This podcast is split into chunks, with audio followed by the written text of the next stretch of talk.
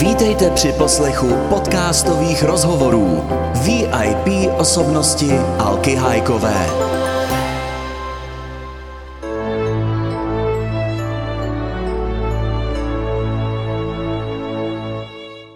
Michale, ty patříš eh, ke skladatelům, k muzikantům, k lidem, kteří z lehkého nápěvu pár taktů dokážou vytvořit velké zapamatovatelné dílo. Jak se ti to podařilo?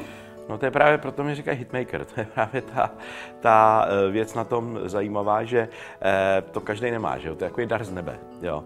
Že vlastně máme pár tónů, že jo? Když si to vezmeš, tak máme vlastně jakoby 8 tónů, 4,5 tóny, že jo? Takže dohromady máš 12 klapek v jedné oktávě a de facto můžeš využít tak maximálně jednu a půl oktávy mm-hmm. jakoby na nějakou písničku. No tak mm-hmm. moc tam těch tónů nemáš, jo? Mm-hmm. A z toho samozřejmě musíš vytvořit vždycky nějakou novou písničku. Takže mm-hmm. říkám, že je zázrak, že se někdy něco povede, já nevím, když jsem třeba psal dlouhou noc pro Helenu Mondráčkou, tak ta byla za 20 minut napsaná a mega hit, jo. A pak se pachtíš nějakou písní třeba týden a není to ten hit a není to ono. Uh-huh, uh-huh. A ty jsi tady mluvil o tom daru od Boha, kde získáváš tu invenci? Tak nahoře tam, samozřejmě, to jde z vesmíru. Čili když to přijde, tak třeba zastavíš v autě? No jasně, no, to je, no a to je to právě nejhorší právě, že prostě když se někde, někde jedeš, řídíš a teď nemáš možnost si to zapsat třeba mm. do not, nebo tak to si to, a to zapomeneš, že ne, prostě v průběhu pěti minut už nevíš, mm. jako jo, o tom jsme se mluvili hodně s Karlem Svobodou, že prostě okamžitě zapsat, takže já mám diktafon mm-hmm. a aspoň si tu melodii jakoby prostě naspívám na ten diktafon, jak to mám vždycky po ruce v autě a řeknu si k tomu třeba nějakou kvázi harmonii, jako prostě mm-hmm. nějaký akordy, abych aspoň, až přijdu jako domů za hodinu nebo za dvě, nebo třeba až druhý den to budu dělat, tak abych prostě si to mohl jako poživit a trošku to rozpracovat, protože jinak to okamžitě zapomeneš. Michale, my jsme se vlastně poznali, když mě bylo kolem 20 let a ty už si vlastně byl, jak bych řekla, na prvních příčkách popularity právě se svými písničkami. Jaký byly tvoje začátky? No moje začátky byly jazzový, že jo? Já jsem začínal s jazzem a mě bylo nějakých 14-15 a měl jsem jazzovou kapelu 4 a vlastně jsme doprovázeli Janu Koupkovou a měli jsme taky svůj repertoár a vlastně v 76. roce jsem získal ocenění roku jako muzikanta roku na jazzových dnech mm. pražských. No a tam právě mě objevil Pavel Trnářský, který mě přijet ke krokům, kde zpívala Jana Kratochýlová a tam vlastně jsem začal v 16 letech svoji jakoby muzikantskou kariéru, mm. takže jsem začal doprovázet Janu Kratochýlovou, zpívala u nás Nadia Urbánková až ve 20 vlastně jsem při, přines Frantovi Janeškovi tehdy písničku Chtěl bych žít tak, jak se má, což byla moje první píseň, kterou jsem jako taky napsal a taky naspíval. A tím pádem uh, vlastně jsem eh, mohl nějakým způsobem jako se uh, orientovat v tom zpěvu, protože už jsem ty zpěvačky nějaký doprovázel, tak už jsem jako věděl, o co jde. No a Franta to tehdy nasadil do rádia, tu písničku, a ono se stalo hitem hned, asi za 14 dní. Mm-hmm. Dokonce jsem jednou jel vlakem takhle, to ještě v těch začátcích, jako, a chtěl bych žít, hráli v rádiu zhruba tak 14 dní, 3 týdny možná. A jel jsem vlakem do Pece po Sněžkou za mým kamarádem jedním a vedle byli nějaký mladý v kupe a už hráli chtěl bych žít na kytaru a nevěděli, že vedle sedím. Jo. Takový mm-hmm. Tak to je krásný. No a právě uh, vlastně s tím zpíváním se začíná až ve 20, takže si vím, že dneska mě bude příští rok 60, takže já mám už 40 let kariéry, co se týče zpěváka a dalších pět let vlastně jako muzikant, takže 45 let jsem v branži, že? To je no, to je mazec. To je téměř neuvěřitelné. Ne, to je hrozný. A já se zase vrátím ještě k těm tvým začátkům, ale nejen tvým, ale začátkům tady Evy Pilarové, Karla Gota. To jsou lidi, kteří museli umět zpívat, neboť hmm. žádná technika ne, neexistovala. Takže ty dneska máš nahrávací studio, a jak to teda vypadá dneska?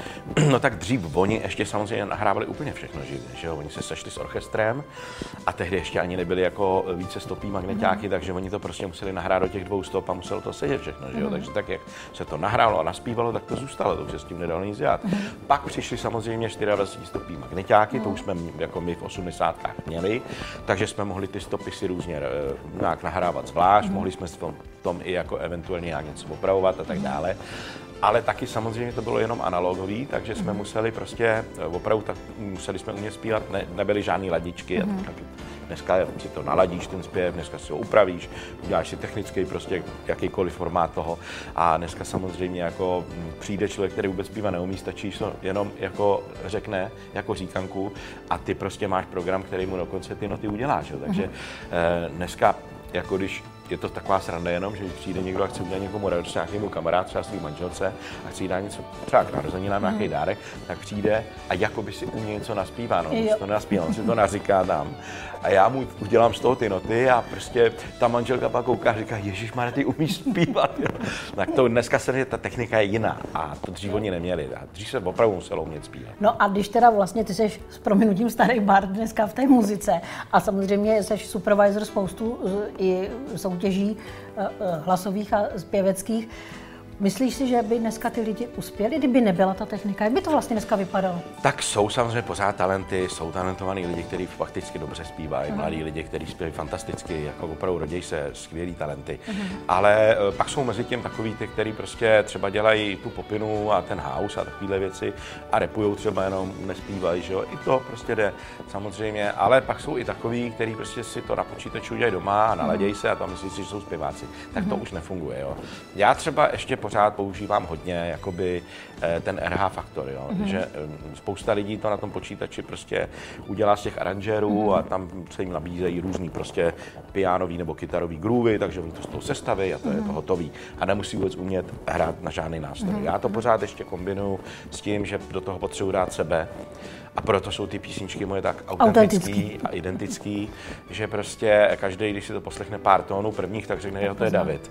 A to je právě to, že tam do toho dávám to svoje know-how, takový to, to, co vlastně jsem získal, ten dar, a převádím vlastně jako přijímačka to, co jde z, tý, z toho vesmíru, z, tý, z toho nebe, z toho sky a já to tam dávám že do toho piana a hraju to živě a pak to kombinuju samozřejmě s tou elektronikou, takže takhle to teď dělám. Ale takhle, jak ty to říkáš o, o, sobě, tak tak by to vlastně mělo být u těch zpěváků, že po pár taktech poznám, kdo zpívá. No ono ne? to samozřejmě u těch eh, slavných a ty, kteří se skutečně dostanou na tu špičku nebo do, do toho povědomí a lidi mají eh, prostě rádi a nebo eventuálně samozřejmě jsou známí tím, že eh, nemusí třeba umět dobře zpívat. Vem si Bob Dylan, jako tak ten mečel jako kozel, ale přesto byl obrovsky slavný. Jo. Ale musí mít to charisma, musí prostě mít nějakou tu osobnost v sobě a to ty lidi právě poznají. Jo. Ty lidi už třeba může být super zpěvák, může zpívat fantasticky, a když nemáš v sobě charisma a nemáš to pátý P, jak se říká, Nějaký přesah, něco navíc. něco navíc, co prostě nevíš, co to je, to nevíme nikdo z nás, tak ty lidi tě prostě nevezmou a můžeš zpívat jako pán Bůh. Takže musí tam být těch 5P, no. Ale musí tam být taky asi určitě image. Tak jednak image tam musí být, taky tam musí být určitá pokora. Jako. Tady si všimni, že všichni ty slavní lidi, většina z nich, aspoň já se, se kterými jsem se setkal, tak navenek ty jejich manažeři prostě z nich dělají, já nevím, eh, ty megastar a tohle, ale u nich jsou to normální bezvadní lidi. Jo. A mají pokoru. Eh, To je spousta mm, prostě sportovců slavných, eh, i samozřejmě umělců. A jsou natolik slavní, že prostě si to uvědomují, že to nemají zadarmo, že to, že to prostě dostali z hůry a proto mají tu pokoru. Jo. Jo, mě třeba jako v- do dneška prostě udivuje Karel Gott, protože ten má takovou pokoru, že prostě se já pořád učím jo, od něj. A to si myslím, že je důležitý, eh, protože pak ty lidi to vycítějí, že? a pak tě mají rádi, pak ti pak řeknou jo, ale my za Michalem stojíme, nebo za Karlem, nebo řekněme, protože prostě to je náš, jako prostě... Je tam pokora, není tam faleš. Ano, přesně tak. Vůči těm- to jde. vůči tomu a publiku. image k tomu samozřejmě musíš mít. eh, Musíš eh, v podstatě těm lidem dávat nějaký příběh svůj Mhm. životní, který ale samozřejmě neměl být smyšlený, měl by být opravdový. Jo? Mhm. Já jako, mě znají lidi takový, jaký jsem, tak takový jsem i doma, takový jsem prostě na ulici, všude. A, já. A to je jaký, prosím? No normální prostě a hlavně pozitivní a hlavně mám rád lidi, takže eh, nejsem takový ten typ zpěváka, že když mě někdo zastaví na ulici, jestli se s ním vyfotím, takže bych ho odkop. Mhm. Naopak, já jsem rád, že mě osloví ten člověk, že se se mnou chce vyfotit, že horší je, když se se zpěvákem nikdo vyfotit nechce. Mhm. Tak vždycky říkám, Ježíš samozřejmě. Takže i s tím posledním třeba na mém koncertě, kdo se chce vyfotit, tak se vyfotím.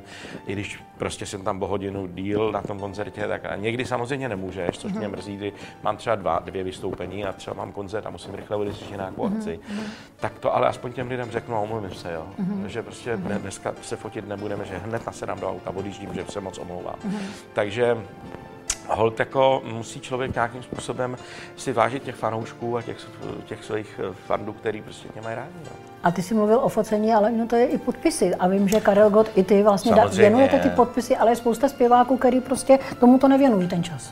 No, nevěnuji, nebo, Pozornost. nebo třeba, když dělám takový ty, ty různý firmní akce, nebo různý třeba i narozeninový párty, svatby, jako Mhm. zpívám na těch, lidi si mi takhle objednávají, tak eh, já nesedím jako v šatně někde. Spousta zpěváků prostě zaleze do šatny, má svoje vystoupení, odspívá, zaleze do šatny a odjede. Mhm, jo. To já ne, já prostě přijdu a rovnou řeknu, hele, já bych byl rád mezi těma lidma, Mhm. abych si s nima rád popovídal, dal si s váma skleničku vína prostě a jo, abych vás poznal trošku, pak třeba zaspívám a pak s nima ještě třeba hodinu, Mhm. dvě klidně jako posedím.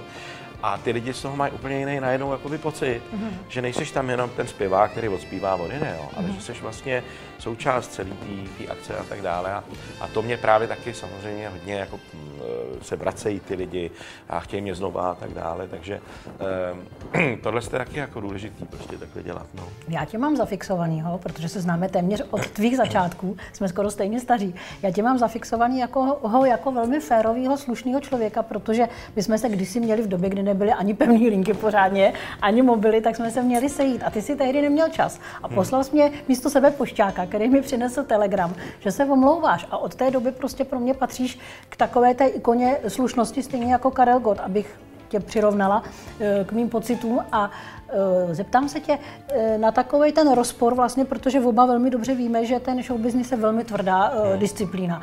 Tak jak vlastně proplout tou tvrdou disciplínou a přitom zůstat férový a slušný? No tohle je samozřejmě těžký, ale člověk si musí najít, umět prostě najít tu cestičku, jo. Tu, ten, tak, já řeknu tomu zlatá střední cesta. Že samozřejmě trošku musíš chápat ty lidi, kteří tě obklupujou a na druhou stranu oni eh, zase ti musí nechat trošku toho soukromí a ty si musíš v tom umět prostě ten manévr udělat. Mm. Ale to je záležitost každého z nás, jo. jo. Mm. A každý to dělá třeba, třeba trošku jinak, a, ale dá se v tom samozřejmě pohybovat, jo. Já třeba říkám, že samozřejmě bulvár, všichni nadávají na bulvár, jo. Ale my v showbiznesu ho potřebujeme, jo. A když prostě na Vzájemně nás, se ano, vzájemně. A když na nás něco najdou, tak nadáváme je, hele, vy jste, co jste to o mě napsali, jo. A na druhou stranu, eh, když potřebujeme zpropagovat CD, tak jim voláme a potřebujeme propagaci. No tak musíš si v tom najít s těma novinářima eh, prostě nějaký střed, jo. Vztah. A něco jim dát a třeba jako, jo, povolit jim něco z toho soukromí a na druhou stranu zase s nima umět komunikovat. Takže já se snažím třeba s těma lidma takhle vycházet, i s tím bulvárem, i, s, i prostě s lidma od médií, to je jedno, jestli to jsou rádia, televize. A to si myslím, že je důležitý, jo, protože ono to ani jinak nejde. Ale on ne práci. každý má takový ten přátelský komunikativní dar jako ty. Co potom? No, no to nevím, no to mají pak, to už si musí řešit. To už je ten problém. To už si potom musí zase. řešit oni, jako. Ale já jsem myslela Ale- i ten, promiň, že ti do toho skáču, ale já jsem myslela v té otázce vlastně i ten biznis, protože když jsi začínal, tak byl Prago koncert a vy jste se nemuseli stát- starat o sebe ekonomicky. Dnes ano, že jo? No museli. Museli? No Ježíš Maria. Pragoncert nám nedával žádný jako Ne. Koncerty, to jsme si všechno řešili sami A jak jste tehdy. to řešili? No přes agenturu, která nás zastřešovala, Mhm. ale ty koncerty si domlouval te- tehdy domlouval Franta Janeček, že jo? Já jsem se staral o tu uměleckou stránku věci a všechno ty si domlouvali a pro koncert byl jenom zastřešení, ten Mhm. v podstatě nám jenom jakoby řešil ty honoráře. Takže my jsme udělali nějaký koncert, za to jsme měli nějakou kvalifikační třídu, dostali Mhm. jsme za to nějaký peníze eh, za ten koncert a to nám ten Pragoncert v podstatě ty peníze vyplácel. Na to byl Pragoncert, nebo to bylo Pražský kulturní středisko, prostě nebo nějaký ty agentury. No a ale jako nic nedělali pro nás, jako to ne. Ale my už jsme v té době právě v zásadě jako žili tím jakoby stylem toho podnikatele, protože my už jsme v té době vlastně byli na volné noze, my jsme neměli žádný eh, jakoby eh, stálý zaměstnání, že jo. A tím pádem jako my už jsme se v tom pohybovali, když potom samozřejmě přišla revoluce a přišel rok 90, tak my jsme jako to uměli se v tom pohybovat. A jenom spousta lidí uh, nevěděla, co se děje, nevěděla, se mají živit a tak dále. Takže my v tomhle tom jsme měli trošku náskok. No. A to, byl, to je jedna stránka věci, že jste měli náskok a druhá stránka byla, jestli věděli jste nebo tušili jste, jestli ještě budete potom 89. žádaní od publika? To se nemohla vědět. To, to, to se nevědělo, ale to se v podstatě nechalo. Já jsem hlavně, hlavně jako uh, neskončil jakoby nějakou tu dobu, co jsem nespíval v dev- 89. Já jsem skončil v 88. Jo. Mm-hmm. Jsem si zbudoval svoje první nahrávací studio a začal jsem se víc věnovat té studiové práce, autořině a tak. A už po těch, eh, já nevím, 15 letech ježdění jsem byl strašně unavený, jsem prostě jako nemohl dát. Mm-hmm. Tak jsem říkal, že prostě potřebuji si dát pauzu a v 88. roku jsem Allegro postoupil Heleně Vondráčkový a mm-hmm. přestal jsem jezdit. Jo. Mm-hmm. Takže to nebylo rok 89, že jako spousta lidí říká, no, přišla revoluce a David skončil. To nebylo. Ale já jsem začal v podstatě v tom 92. třetím, když se začaly zase diskotéky hrát Davida mm-hmm. a moje písničky, tak, tak jsem začal zase prostě uh, odpiky, pěkně hezky, uh, různě jsem uh, byl jako host na diskotékách, že jo? Mm-hmm.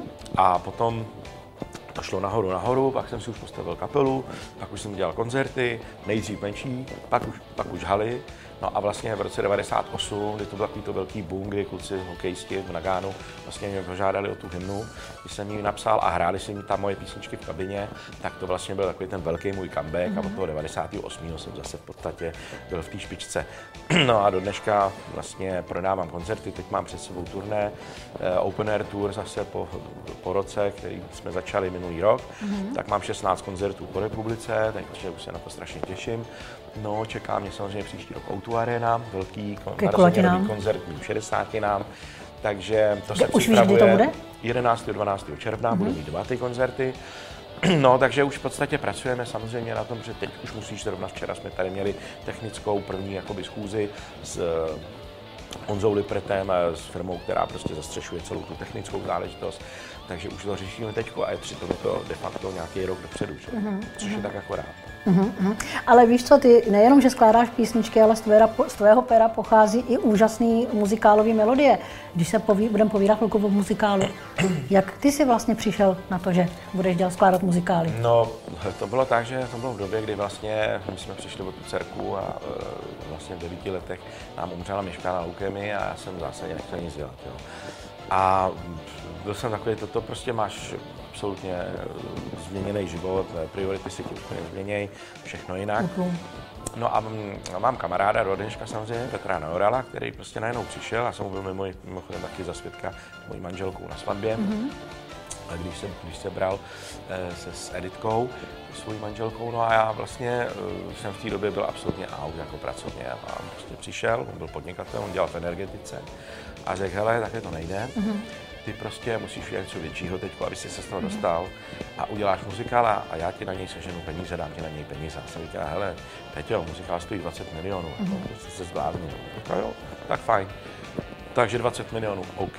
Dej mi číslo účtu, já jsem mu dal číslo účtu a jsem říkal, smysl. Za týden jsem měl na účtě 20 milionů. A teď co s tím? Že? Jsem říkal, jo, no tak dobře, tak si budu muset něco dělat, ale už jsem měl v hlavě Kleopatru, už jsem měl i píseň vlastně, mm-hmm. kterou jsem nějak jako tušil, že by mohla být hitem. Oslovil jsem Olgu Lichtenberga na produkci a začali jsme vlastně dělat eh, muzikál Kleopatra. Mm-hmm. Otevřeli jsme si vlastně svoji společnost Kleopatra mm-hmm. Muzikál. No a v roce 2002 jsme měli premiéru 22.2.2002, což bylo úžasný datum, že magický a od té doby píšu muzikály, takže e, zase to bylo daný prostě životní situací, kamarádama, to je, to je to, co já vždycky říkám, že musíme žít non-stop, prožívat si svoje lásky z pasáže, svůj diskopříběh a mít svých pár přátel. O tom je celý motiv. Vlastně. Michale, vlastně my se scházíme v době, kdy eh, slavíš eh, nebo budeš slavit 14. července narozeniny. Já si myslím, že ty si pro nás udělal strašně moc. Eh, obohatil si spoustu generací, bych řekla. A eh, nejkrásnější na tom je to, co si tady vlastně schrnul, nebo když to schrnu v té naší debatě, že ty tvoje písničky, ty nápěvy si lidi můžou zpívat a jsou dodnes zapamatovatelné. A v souvislosti s tím mě ještě napadla jedna otázka. Eh, řekni mi, je dneska těžký složit něco, aby to bylo lehce zapamatovatelné? Nebo vůbec stojí o to dneska ty tak určitě o to stojí lidi, i když jako dneska je doba, kdy si všimní i ve světě, prostě celosvětový trend, že to není už tak jednoduchý a mm-hmm. taky mhm. hodně čerpají třeba dneska i vlastně ty mladí uh, zpěváci noví, i ty hvězdy slavný, třeba mm-hmm. z 80. že jo, mm-hmm. nebo ze 70. si vezmou prostě nějaký starý hit, mm-hmm. který opráší, jo. Ono to není tak jednoduchý napsat uh, něco nového, aby to bylo hitový.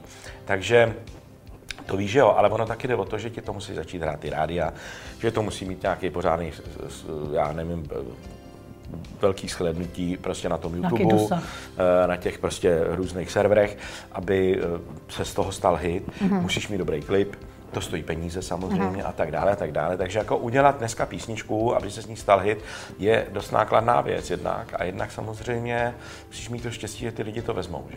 až se jim to bude líbit. Je to těžký. No já si totiž pamatuju, eh, a ty to víš velmi dobře, líp než já, že eh, God Vondráčková, já nevím, na koho bychom si ještě vzpomněli z těch starých dob, tak vlastně měli to štěstí na autory, včetně tebe, Karla Svobody, že měli tolik hitů, že vlastně můžou čerpat dodnes. No jasně, no. Jo, což vlastně ty mladí dneska nemají tuhle tu výhodu. Je pravda, že já vlastně, když mám ty koncerty, tak z toho je 20 hitů prostě a Mhm. možná dvě pecky tam mám takový, který třeba hity nejsou. Takže ty lidi, co je písnička, tak to prostě znají, že jo. Mhm. Když to dneska ty zpěváci třeba mají, mají jeden nebo dva hity a pak už je to vata, jak to Mhm. říkáme, jo. No, takže pak už jsou to písničky, který, eh, který prostě už tam musíš dát, aby ten koncert vůbec jako mohl být. Ale to už prostě nejsou ty hity a ty lidi třeba se jim to líbí, ale nejsou to ty velký hity. Takže v tomhle tom třeba já mám výhodu, Karel výhodu, Helena a ty, o kterých si mluvila, Luka Zagorová, další. Lucka Bílá. No takže prostě my jsme měli to štěstí na ty hity a že skutečně jako když chceme eh, ten koncert zaplnit těma písničkama, tak mm-hmm. takhle vybíráme z těch 50 jako opravdu pecek mm-hmm. a říkáme si, kterou teda vyhodit. A to je problém, protože všechny ty písničky jsou nějakým způsobem jakoby těm lidem známý. A teď to musíš seřadit tu dramaturgii tak, aby prostě to bylo zajímavé, aby to zase bylo jiný, aby to nebylo jako před deseti nebo před pěti lety na turné. Zase to ty lidi, kteří už byli na tom před pěti lety, tak to chtějí vidět jinak. Musíš to jinak poskládat a tak dále, ale ty hity tam stejně musíš dát. Takže já je aspoň znova opráším třeba novou aranží, novým hávem jim dám muzikantský prostě nový nový kabát. Eh, aby to ty mladí zase vzali, tak to dělá- děláme víc dneska prostě soudobě, že jo, a tak dále. Mám novou kapelu Quattro, která teď vlastně mě doprovází druhý rok, takže celý to pořád musíš nějakým způsobem jako oživovat, aby ty lidi neříkali, no jo, ale to jsme viděli před pěti lety, že jo, takže to je jediný problém, ale jinak eh, Samozřejmě, že mi píše tu a tam eh, nějaký můj fanoušek, jestli neudělá něco nového, ale jenže ty rádia to nechtějí. Ty rádia prostě nám hrajou ty staré věci a když uděláme něco nového, tak se nám to občas povede. Můj, můj poslední vlastně velký hit byla, byla to Láska s Ludskou Mondráčkovou, tak to mělo nějakých 15 milionů shlídnutí, což teda to, to už považuji za hit jo, na YouTube. Tak to je super. Ale jinak jako od té doby zase dlouho nic nebylo, že jo. Poslední můj vel, jako velký hit byl v roce 2002, eh, Ruská Máša, no tak ta se chytla, jo. A to máš už ale 15 let nebo 16, takže Ježíš to je, to je hrozný jako mezi náma, jo. Je to škoda. No je to škoda, no, tak ale mm, nedá se nic dělat, no. Uh, ale zase na druhou stranu Frankie Sinatra, když se ho ptali novináři, jestli bude dělat něco nového, a on říká, ne, já už nic nového dělat nem- nemusím, já už mám těch hitů tolik, že je zbytečný dělat další. Takže to zase má taky v tomhle pravdu. Já ti za sebe i za tvoje fanoušky taky popřeju k tvým narozeninám všechno nejlepší, ať se ti daří. Eh, Hodně hezkých hitů, Děkuju. hlavně příznivců, fanoušků a ať máš radost ze života. A z Já- každé Já moc maličkosti. děkuju samozřejmě a teď 14. července popřeji tvýmu Kubovi takých narozeninám, jo? Děkuju, řídím. Děkuju.